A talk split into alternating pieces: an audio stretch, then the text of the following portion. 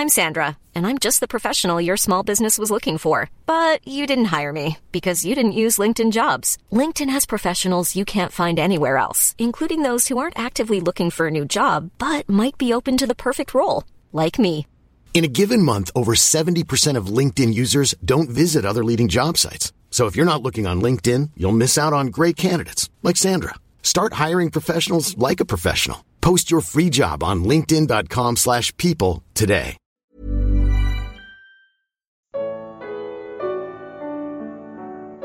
O alicerce de sua fé? Primeira carta de João capítulo 4. Comentário de Mari Persona. Em Santos existe uma, uma ilha, né? agora não é mais ilha, agora emendaram com a terra, chamada Ilha Porchá. E eu me lembro, na época que eu estudava em Santos, uh, foi depois essa ilha acabou sendo proibido construir nela. Uh, não pode mais construir prédios na Ilha Porchá. E isso aconteceu depois que foram construir um prédio muito alto. E quando começaram a bater estacas, né, aquelas estacas de, de concreto, às vezes é de ferro, que tem aquele batedor hidráulico que vai batendo, batendo, enfiando a estaca até ela encontrar um terreno mais duro para depois poder construir o prédio em cima dessas estacas. São várias estacas que são feitas na fundação. Uh, quando foram bater uma estaca, chegou num determinado momento, o batedor deu uma batida na estaca, a estaca simplesmente desapareceu. Ela desceu e sumiu. Aí foram descobrir que embaixo da Ilha Porchá existe um vazio. Os prédios mais uh, menores que tinham construído antes não tiveram esse problema porque eles chegaram numa, na rocha. Mas essa atravessou a casca de rocha e entrou no vazio. Deve ter uma gruta imensa por baixo, talvez escavada pelo mar. Aquilo, na verdade, é uma concha, não é uma, uma ilha sólida. E aí proibiram, não pode mais construir nenhum prédio alto ali. E o cristianismo, né, como o irmão estava falando, da, da, uma verdade fundamental. O que é uma verdade fundamental? É uma verdade de alicerce. Sem essa verdade, o alicerce fica oco, fica uma gruta embaixo. Qualquer coisa que construir em cima vai cair. Então existem religiões hoje maravilhosas do ponto de vista assim das pessoas que são muito muito honestas, muito trabalhadoras, muito dedicadas. Existem várias doutrinas que são exatamente como diz a Bíblia, tal. Mas espera aí.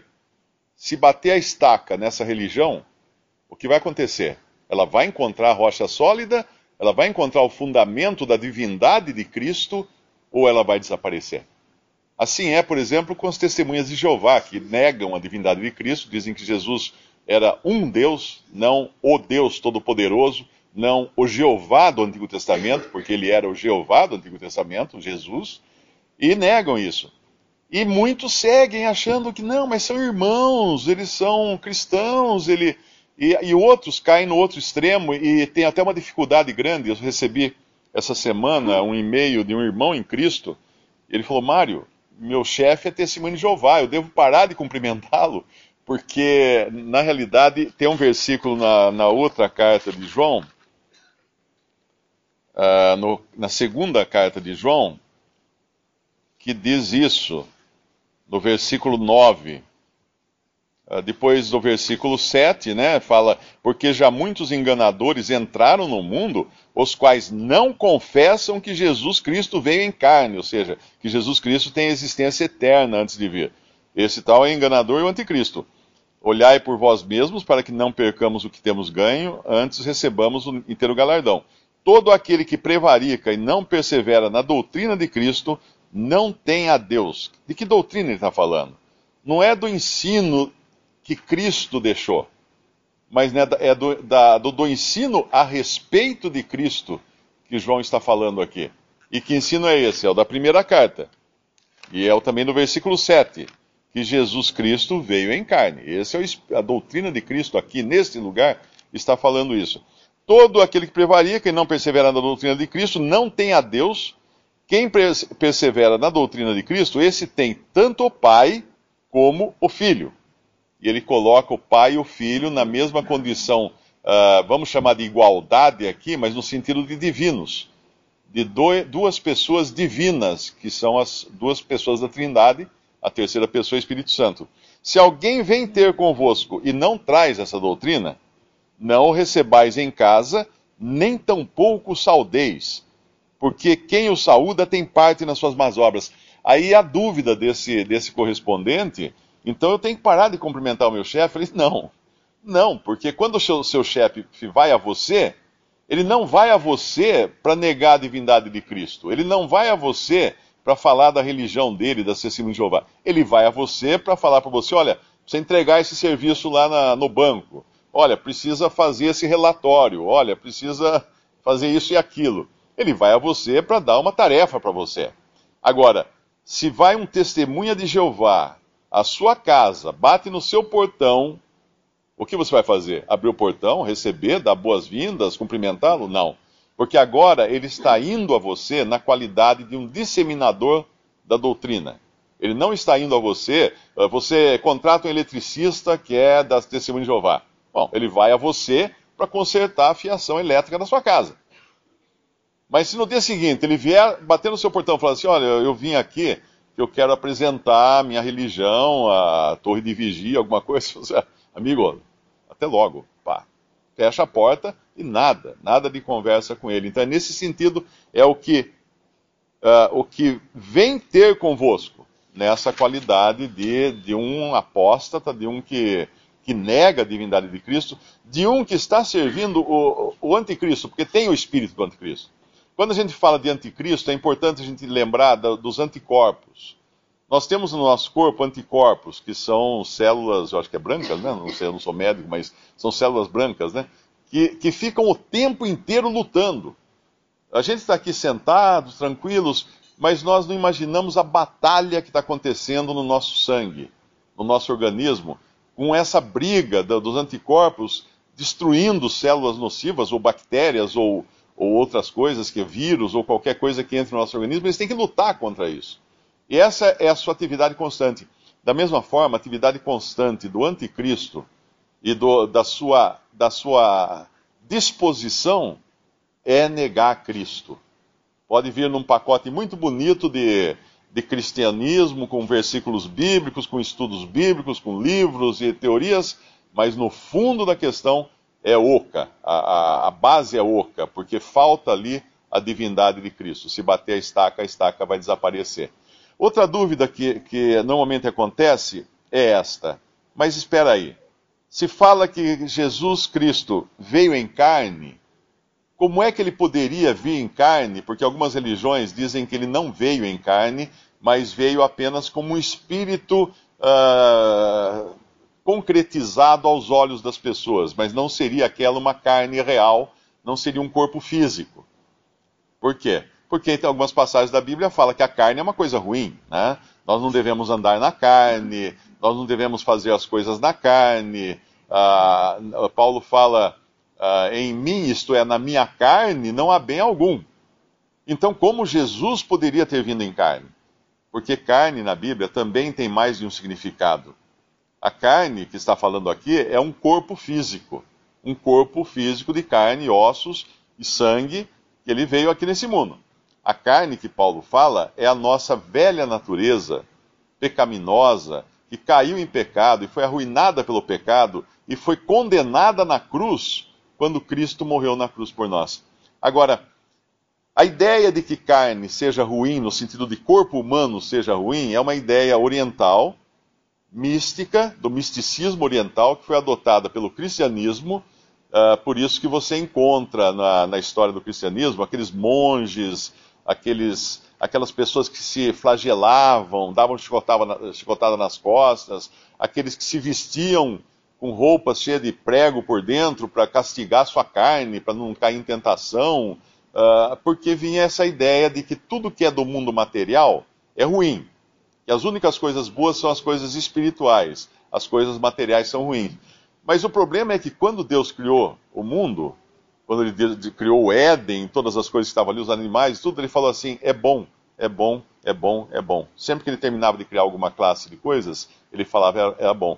E quando ele criou o homem e a mulher, porque ele só vai falar isso depois de criar a mulher, tirada da, da costela de Adão, ele não fala antes só, ele fala depois ele diz: é muito bom. É muito bom. Quando ele criou o ser humano, e aí inclui homem e mulher, ele disse: é muito bom.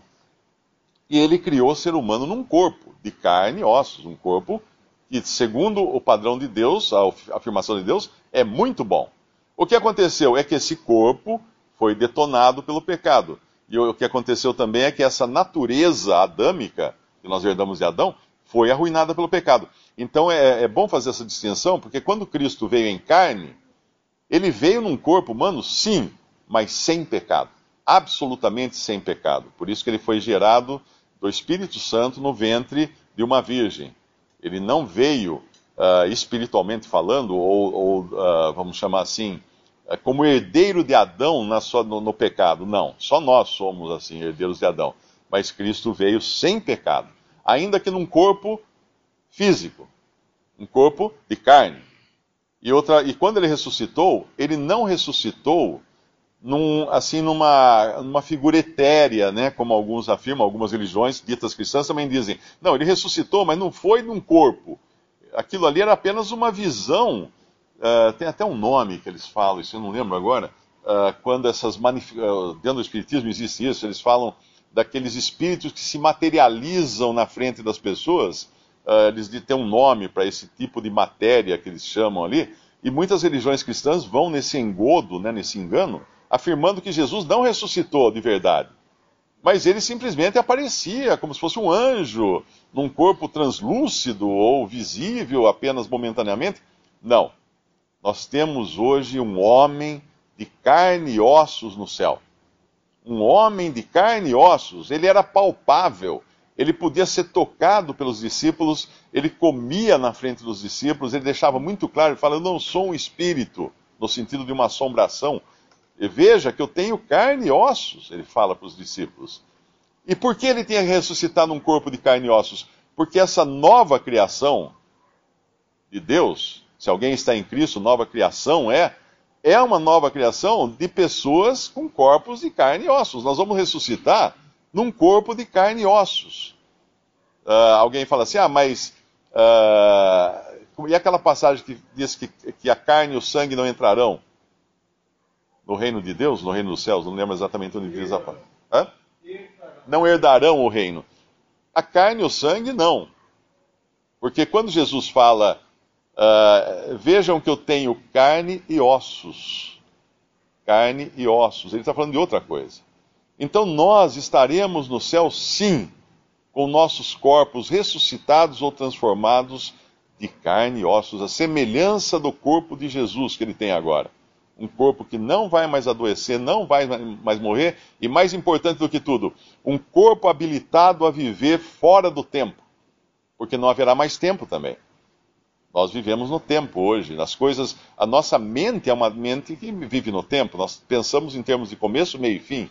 Nós pensamos em história, o que passou, o que está acontecendo, o que vai acontecer, mas nós estaremos fora do tempo, não sabemos nada quase sobre essa vida fora do tempo.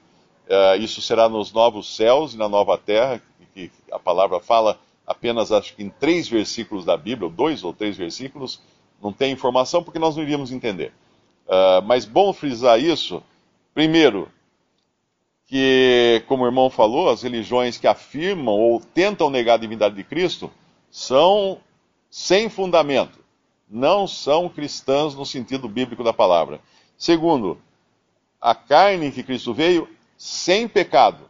Ele não pecou, não podia pecar, jamais pecaria. E entender então que existe essa, essa batalha constante no mundo e hoje entrou no mundo cristão para negar a divindade de Cristo. Se alguém vier trazer um monte de conversa, doutrinas e costumes da religião, etc, etc. Primeira pergunta: você, você crê que Jesus é Deus e homem? Se você escutar um não, encerra a conversa ali. Nem perca tempo continuando a conversa.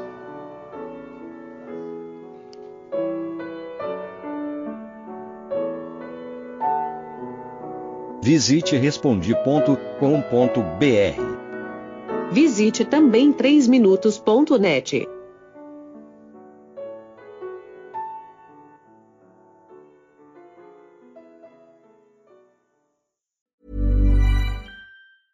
Even when we're on a budget, we still deserve nice things.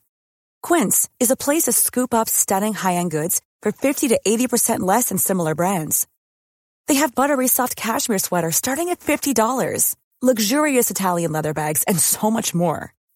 Plus, Quince only works with factories that use safe, ethical, and responsible manufacturing. Get the high-end goods you'll love without the high price tag with Quince.